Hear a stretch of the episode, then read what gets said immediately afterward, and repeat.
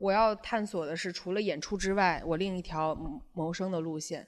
就是我一直懊恼的一点，其实让我一个觉觉得没有解决。既然我作为一个音乐人，我觉得我要真的有从就从一个世俗的角度来说，我要能够以音乐人这个身份生活在这个世界上，我是不是应该从他的身上获取收入来养活自己？我如果一直在靠教英语来去做音乐的话，我觉得。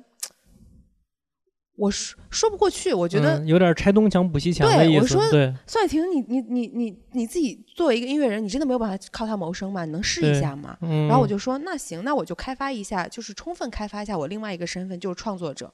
其实我以前我老是不愿意卖歌，我老是觉得就自己生下来的孩子，或者自己生活经历当中，或者一些灵感当中汲取的出来的音乐，我不想把它换成钱，我就有这种障碍。明白，但是我现在没有这种障碍了。一方面可能确实就是可能成熟了吧，是不是因为长大了？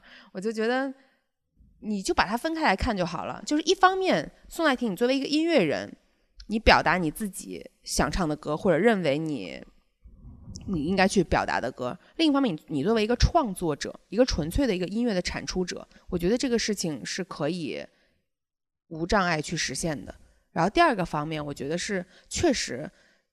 写了不少歌，我觉得这个歌的本身是有它存在的意义跟价值的，但是可能过了那一下子之后，它真的是我持续想表达的东西吗？嗯嗯，就它可能真的就是不太适合我。嗯，对，所以我就有的时候我就把以前哪怕我自己发的歌找出来，我都觉得如果让我现在以现在的视角看的话，我也许不会选择去把它录出来自己唱。